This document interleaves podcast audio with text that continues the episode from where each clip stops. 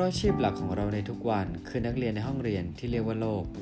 เราเชื่อว่ายังมีอีกหลายสิ่งที่เรายังไม่รู้และเราให้พบเจอ เพื่อนำมาแต่งเติมในแบบสร้างเสริมประสบการณ์ของชีวิตต่อไปไม่รู้จบครับ ตัวเราเท่าที่รู้พอดแคสต์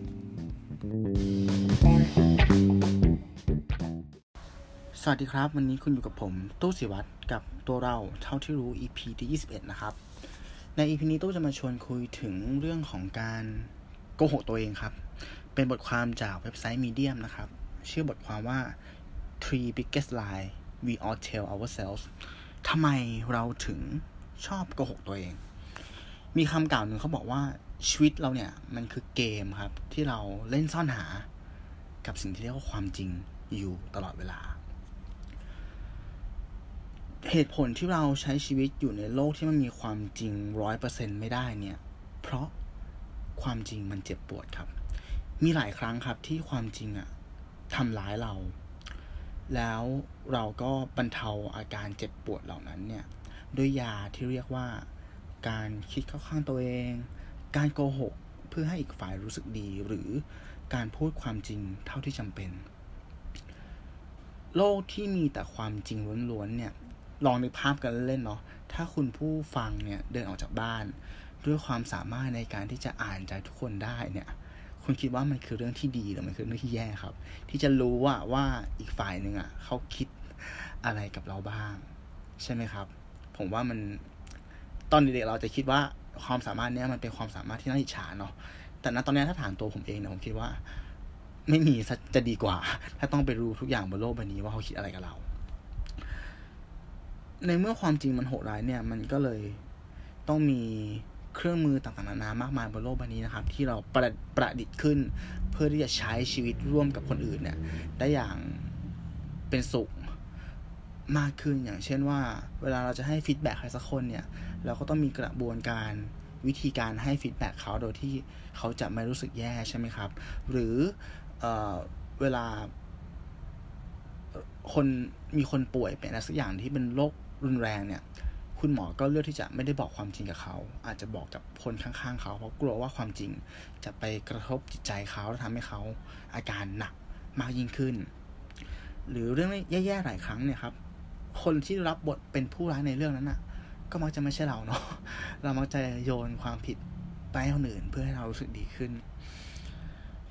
การคิดเข้าข้างตัวเองนะครับ มันจะทำให้เราเนี่ย ไปไม่ถึงเป้าหมายที่เราตั้งเอาไว้ เพราะว่าเป้าหมายที่เราตั้งไว้เนี่ย ส่วนใหญ่แล้วเกือบจะทั้งหมดอะ่ะ มันจะมีช่วงเวลาที่มันยากเย็นครับ มันยากเย็นมันน่าเบื่อหน่าย หรือมันเจ็บปวดที่ต้องตัดสินใจ ถ้าพูดง่าย ๆ ก็อย่างการทำธุรกิจเนาะมันก็จะมีหลายพาร์ทที่มันมันต้องปวดหัวในการที่ว่าตัดสินใจว่าจะ รับคนไหนเข้ามาทำงาน หรือจะไล่ใครออกไหม การทำบัญชีเรื่องต่างๆเนี่ยที่อยู่ในธุรกิจอะมันก็อะต่อให้มันเป็นสิ่งที่คุณทำมันขึ้นมาด้วยด้วยความรัก ในสิ่งที่อยากจะทำอะเนาะแต่มันก็ยังมีพาที่มันเราไม่ชอบมันอยู่ดีอะเราต้องทำมันในฐานที่เราเป็นเป็นเจ้าของธุรกิจนะครับไอการชักกระเยาะกันระหว่างความคิดเนาะ สัญชาตญาณเนี่ยมันมันเป็นเรื่องที่ยากเสมอแหละ เรารู้แหละว่าเราต้องทำอะไรเพื่อที่จะทำให้เราสำเร็จ แต่เรามักจะโกหกตัวเอง เพราะว่าสมองส่วนสัญชาตญาณของเราเนี่ยมันต้องการแค่ความรู้สึกปลอดภัย ใช่ไหมครับ ฉะนั้นเรามักจะชอบที่จะอยู่ในคอมฟอร์ทโซนเนาะไม่ก้าวไปไหน เพราะรู้สึกว่าปลอดภัย เรามักจะชอบกินมากกว่าออกกำลังกาย เพราะว่าการกินเนี่ยมันก็คือการเก็บสะสมพลังงานไว้ในตัวใช่ไหมครับ ใครจะอยาก เอาพลังงานไปใช้อย่างฟุ่มเฟือยโดยการไปเข้ายิมหรือไปวิ่งกันละ่ะนะถ้าพูดถึงสัญญาของเราอะเนาะใช่ไหมความสฉะนั้นสามารถสรุปได้ครับว่าความสำเร็จเนี่ยมันจะเกิดขึ้นไม่ได้เลยนะ ถ้าคุณไม่ซื่อสัตย์กับความคิดของตัวเอง ตู้ไม่รู้ว่าความสำเร็จของคุณผู้ฟังแต่ละคนอะคืออะไร แต่ว่าถ้าตอนเนี้ยรู้สึกว่าชีวิตของเราเนี่ย มันติดติดขัดขัดนะ ไปต่อไม่ได้เนี่ย มันเป็นไปได้สูงครับว่า นั่นเพราะว่าเรากำลังมองข้ามความจริงบางอย่างอยู่ วันนี้ก็จะมาชวนคุยครับว่า ความคิดที่เรามักใช้เพื่อโกหกตัวเอง ซึ่งส่วนใหญ่เราจะไม่รู้ตัวด้วยซ้ำมันคืออะไรกันบ้างลองมาฟังกันดูนะครับ ข้อแรกครับเขาบอกว่า ฉันต้องการตัวแปร x เพื่อที่จะทำหรือรู้สึกเป็นตัวแปร y มันเหมือนค่าสมการเนาะ x เท่ากับ y ต้องมี x ถึงจะมี y อย่างเงี้ย อันนี้บ่อยมากนะในชีวิตที่ที่ที่เราทำกับตัวเอง อย่างเช่นอะไร อย่างเช่นว่า ฉันจะมีความสุขมากกว่านี้ ถ้าฉันมีรถอย่างเงี้ย ฉันจะมีความสุขมากกว่านี้ ถ้าฉันได้รับการขึ้นเงินเดือน หรือฉันจะเป็นนักเขียน ถ้าฉันอายุครบสามสิบฉันจะเป็นนักพูด ถ้าฉันอายุครบสี่สิบเพราะว่าฉันต้องการจะเก็บ ประสบการณ์บางอย่าง เพื่อทำบางอย่าง หรือคิดว่าตัวเองมีบางอย่างไปถึงหมุดหมายบางอย่าง เพื่อที่จะมีความสุขเนี่ยเออมันถ้าถ้าถามตู้เนี่ย มันก็เป็นหลักการของสารบางอย่างในสมอง เช่นโดปามีนอะไรก็ว่ากันไปที่ว่าเราตั้งเป้าแล้วไปถึงตรงจุดนั้นอะ่ะ มันก็เหมือนกับการที่เรารู้สึกพึงพอใจนั่นแหละ สมองเราก็พึงพอใจแต่ว่า ถ้ามองกลับกันเนี่ยทำไมเราต้องเอาความสุขของเราอะหรือการจะทำอะไรบางอย่างเนี่ย ไปผูกไว้กับตัวแปรบางอย่างกันล่ะครับ ถูกต้องไหมฮะทำไมเราไม่ทำมันออกมาเลยล่ะ ถ้าเราอยากเป็นนักเขียนเนี่ยทำไมเราไม่เริ่มเขียนมาตั้งแต่วันนี้ล่ะ เราอยากเป็นนักพูด เราอยากจะพูดเพื่อที่จะชักจูงหรือว่าสร้างแรงบันดาลใจให้ใครสักคนหนึ่งเนี่ย มันต้องสั่งสมประสบการณ์ชีวิตถึงอายุ 40-50ไปหรอ ต้องมีชื่อเสียงขนาดนั้นหรอ ถึงพูดแล้วเขาจะฟังทำไมเราไม่หัดพูดตั้งแต่วันนี้ล่ะ แล้ว การที่เรามีเงินเดือนมากขึ้นอะ มันทำให้เรามีความสุขจริง ๆ หรือเปล่า หรือความสุขที่จริง ๆ แล้ว มันอาจจะเป็นการที่เราตัดทอนอะไรบางอย่างออกจากชีวิตไป มากกว่ากันหรือเปล่า ใช่ไหมฮะ perfectionist นะครับครับ คนที่ค่อนข้างจะชอบความ perfect เนี่ย บางคนรอให้ตัวเองพร้อมเพื่อที่จะทำอะไรบางอย่าง แต่ วันที่พร้อมจริง ๆ แล้วบางทีมันอาจจะไม่มีอยู่จริงก็ได้นะ อย่างคำกล่าวที่ว่าวันที่คนออกกำลังกายมากที่สุดอะคือวันพรุ่งนี้ ใช่ไหมครับ ฉะนั้นตู้มองว่าการที่เราตั้งแง่อะไรบางอย่างในหัวเราเนี่ย อย่างเช่นว่าอย่างที่บอกไปครับว่า จะมีความสุขกว่านี้ ถ้ามีอนุอันนี้หรือจะทำอันนี้ ต้องมีอย่างงู้นอย่างนี้อย่างนั้นก่อนเนี่ย มันคือการผลักภาระครับ ให้กับตัวเราเองในอนาคตถูกต้องไหมเออพูดไปอย่างนี้มันคล้ายกับการผลักประกันพุ่มเหมือนกันเนาะ จะว่าไปแล้วใช่ไหมครับ ก็ลองไปคิดดูครับว่าเออเรามีความคิดแบบนี้ในหัวมากแค่ไหนนะครับ ต่อไปข้อสองครับ ความคิดที่ว่าโลกมันช่างไม่ยุติธรรมเอาเสียเลย อันนี้ก็บ่อยเนาะใช่ไหมเออ เรามักชอบคิดว่าโลกอะติดค้างอะไรเราบางอย่างอยู่ครับ ซึ่งจริงๆมันไม่ใช่เนาะอย่างเช่นอะไรอะอย่างเช่น ฉันควรจะมีชีวิตที่ดี ฉันควรจะมีหน้าที่การงานที่ดี หรือฉันควรจะมีคนรักที่ดีใช่ไหมครับ แล้วเวลาไอ้เคสแบบนี้ถ้าเป็นคนข้างๆกายแล้วเนาะเขาเขาเฟลเรื่องงานเฟลเรื่องความรัก หรือเฟลเรื่องการใช้ชีวิตเนี่ย เราก็รู้สึกว่า เออ แกมันน่าสงสารว่ะ โลกมันไม่ยุติธรรมแกเลยเนาะเพราะอะไรอะ เพราะว่าคนอื่นเขามีได้แต่เราเราเราเราเฟลในมันนี้หรอครับมันถึงโลกไม่ยุติธรรมผมมองว่ามันไม่ใช่นะบางทีแล้วอะ การที่เราจะประสบความสำเร็จในการทำงานเนี่ยคำถามที่ควรจะถามคือ เราตั้งใจกับมันมากพอหรือยัง เราอยากมีชีวิตที่ดีเนี่ย เราวางแผนชีวิตของเราดีพอหรือยัง หรือเราอยากจะมีคนรักที่ดี แล้วเราล่ะตัวเราเองเนี่ย เป็นคนรักที่ดีพอหรือยัง เราเอาจะใส่เขามากพอไหมใช่ไหมครับ เราชอบเอาตัวเองอะไปเปรียบกับชีวิตของคนอื่นๆเนาะอย่างเช่นว่า ถ้าเพื่อนเราเขาได้รับการโปรโมทเร็วกว่าเรา หรือเขาได้เงินเดือนมากกว่าเรา เราก็ทุกเออทุกว่าเออทำไมมันได้ แต่ทำไมเราไม่ได้อย่างนั้นวะซึ่งจริง ๆ แล้วเราไม่รู้เลยนะครับว่าเขาใช้ชีวิตยังไง เขาทำงานหนักกว่าเราไหมมันมีอะไรที่เรามองไม่เห็นหรือเปล่า ดังนั้นทุกครั้งที่มีปัญหาตรงนี้เนาะตู้คิดว่าเราควรเปลี่ยนกรอบความคิดในสมองนะครับว่า เออ ถ้าเกิดเราเฟลกับอะไรบางอย่างเนี่ย มันควรกลับมาถามตัวเองเนาะว่า อืม เราพยายามพอหรือยัง เราใช้ทางลัดหรือเปล่า หรือมันมีอะไรที่เรามองข้ามไปไหม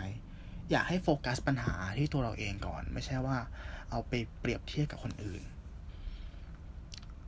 โลกมันไม่ได้ติดค้างอะไรแล้วนะผมว่า อืม การลงทุนอะที่ผลตอบแทน ทุกการลงทุนบนโลกครับ ผมผลตอบแทนที่ดีเนี่ย มันจะเกิดจากการที่เราอะมีความรู้ ใส่ความรู้ใส่แรงเข้าไปในการลงทุนนั้นมากพอ อันนี้คือกฎที่มันเป็นกฎสากลเลยครับ คุณใส่ไปเท่าไหร่ คุณได้รับเท่านั้นจริง ๆ อืม มีคำพูดหนึ่งของพี่ดวงฤทธิ์บุญนานะเขาเป็นพี่ดวงดวงฤทธิ์บุญนาเขาเป็นนักสถาปัตย์ที่ดังมากๆเลย ผมชอบคำพูดเขามากเขาบอกว่า การทำธุรกิจเนี่ยมันเหมือนกับการเล่นบาสเกตบอลครับ เงินอะ มันก็เหมือนกับคะแนนบน scoreboard ดังนั้นเนี่ย ถ้าคุณกำลังเล่นบาสเกตบอลอยู่ใช่ไหมครับ แล้วคุณเอาเงินเป็นที่ตั้งเนาะนั่นหมายความว่าคุณเล่นบาสไป แต่ว่าตาคุณอะมองอยู่ที่ scoreboard อย่างเดียว ถามว่ามันจะเล่นได้ไหมถูกไหมครับ เราควรโฟกัสกับการเล่นบาสเกตบอลก็คือการใส่แรง การพยายามเข้าไป แล้วถ้าเราเล่นได้ดีใช่ไหมฮะ สุดท้ายแล้วอะคะแนนบนสกอร์บอร์ดอะมันจะตามมาเองครับ อืม ข้อสามครับ ความคิดที่ว่าฉันทำมันไม่ได้หรอก หรือว่ามันสายไปเสียแล้ว เมื่อเรายังเด็กครับ เขาบอกว่าเด็กเนี่ย เป็นช่วงวัยที่ยิ่งเด็กเนาะความสามารถในการจินตนาการเนี่ย มันจะเยอะมาก ๆ แล้วมันจะถูกลดทอนลงไปด้วยบริบทของโลก คือเมื่อเมื่อเมื่อเราโตขึ้นเนี่ย มันจะมีข้อมูลหลักฐานหรืองานวิจัยเป็นกองภูเขาเหล่ากากองใหญ่ที่จะมาต่อต้านความชุดความคิดของเราในการทำอะไรบางอย่างใช่ไหมฮะ อย่างตอนเป็นเด็กอาจจะคิดว่าเราอยากจะเป็นนักบินอวกาศก็ได้ใช่ไหมหรือว่าอยากจะสร้างเครื่องบิน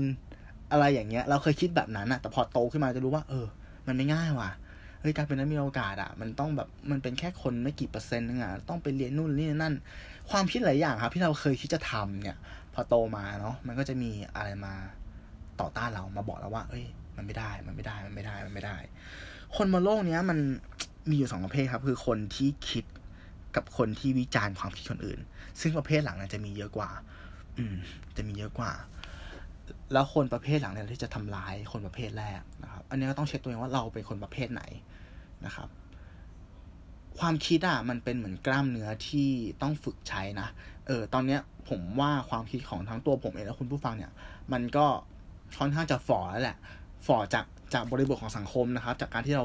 รู้มันไม่ใช่เรื่องผิดเรื่องถูกนะ เออ ที่เราจะหัดคิดเป็นหลักเป็นผล เป็นเหตุเป็นผลอะไรแบบเนี้ย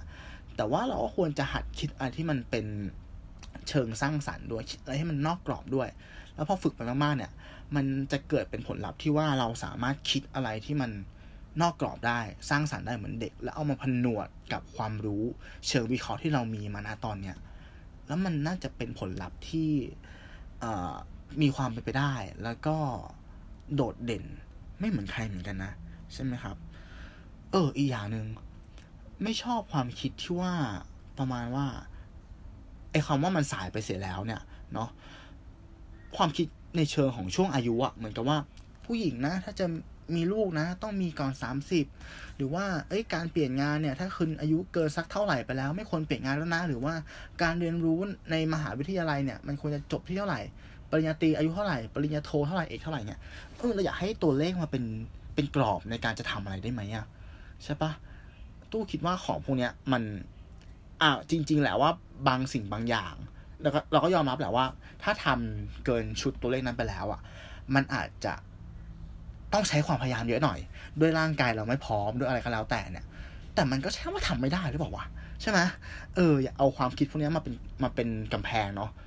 ถ้าเราอยากทำจริงๆอะ่ะผมคิดว่ามันไม่มีอะไรสายเกินไปที่จะทำนะแค่ว่าถ้ามันต้องใช้แรงมากหน่อยเราก็ใส่แรงมากหน่อย ก็เท่านั้นเองนะครับ ตู้เชื่อว่าถ้าเรามีความพยายามมากพอครับ มีความกล้ามากพอเนี่ย เราสามารถทำ ทุกอย่างได้เว้ยแล้วก็ไม่มีอะไรที่มันสายเกินไปนะครับ การคนเรา มันเปลี่ยนแปลงตัวเองตลอดเวลาแหละถ้าเราคิดจะเปลี่ยนจริงๆนะใช่ไหมถ้าเราทะเลาะกับตัวเองแล้วก็เอาชนะความคิดด้านลบๆหรือคิดเกียจของเราแล้วก็ซื่อสัตย์ตัวเองมากพอเนี่ย อย่าให้คำพูดของคนรอบข้างครับมาเป็นสิ่งที่ฉุดหลังคุณไว้ ทับถมคุณไว้ว่าต่อให้เราจะเป็นคนที่แย่ขนาดไหนในอดีตก็ตาม ถ้าเราคิดจะเปลี่ยนมันเปลี่ยนได้ นะครับ สุดท้ายอยากทิ้งท้ายด้วยคำนี้ครับ อดีตอะมันคือรากฐานของอนาคตครับ แต่ไม่ใช่ตัวที่จะกำหนดอนาคต เราทุกคนเปลี่ยนแปลงได้ทุกวัน ขอให้คุณผู้ฟังโชคดีกับการใช้ชีวิตนะครับ สามารถรับชมเราได้ในทุกๆช่องทางนะครับ ไม่ว่าจะเป็น YouTube Spotify Apple Podcast Podbean Anchor แล้วก็เพจของเรา 1บวก1เท่ากับ3 Search เป็นตัวเลขหรือภาษาไทยก็ได้สำหรับ EP หน้าจะเป็นผมหรือคุณหนึ่งมาพูดในเรื่องอะไรนั้น ก็อยากให้รอติดตามฟังกันนะครับสำหรับวันนี้ผมตู้สิวัตรสวัสดีครับ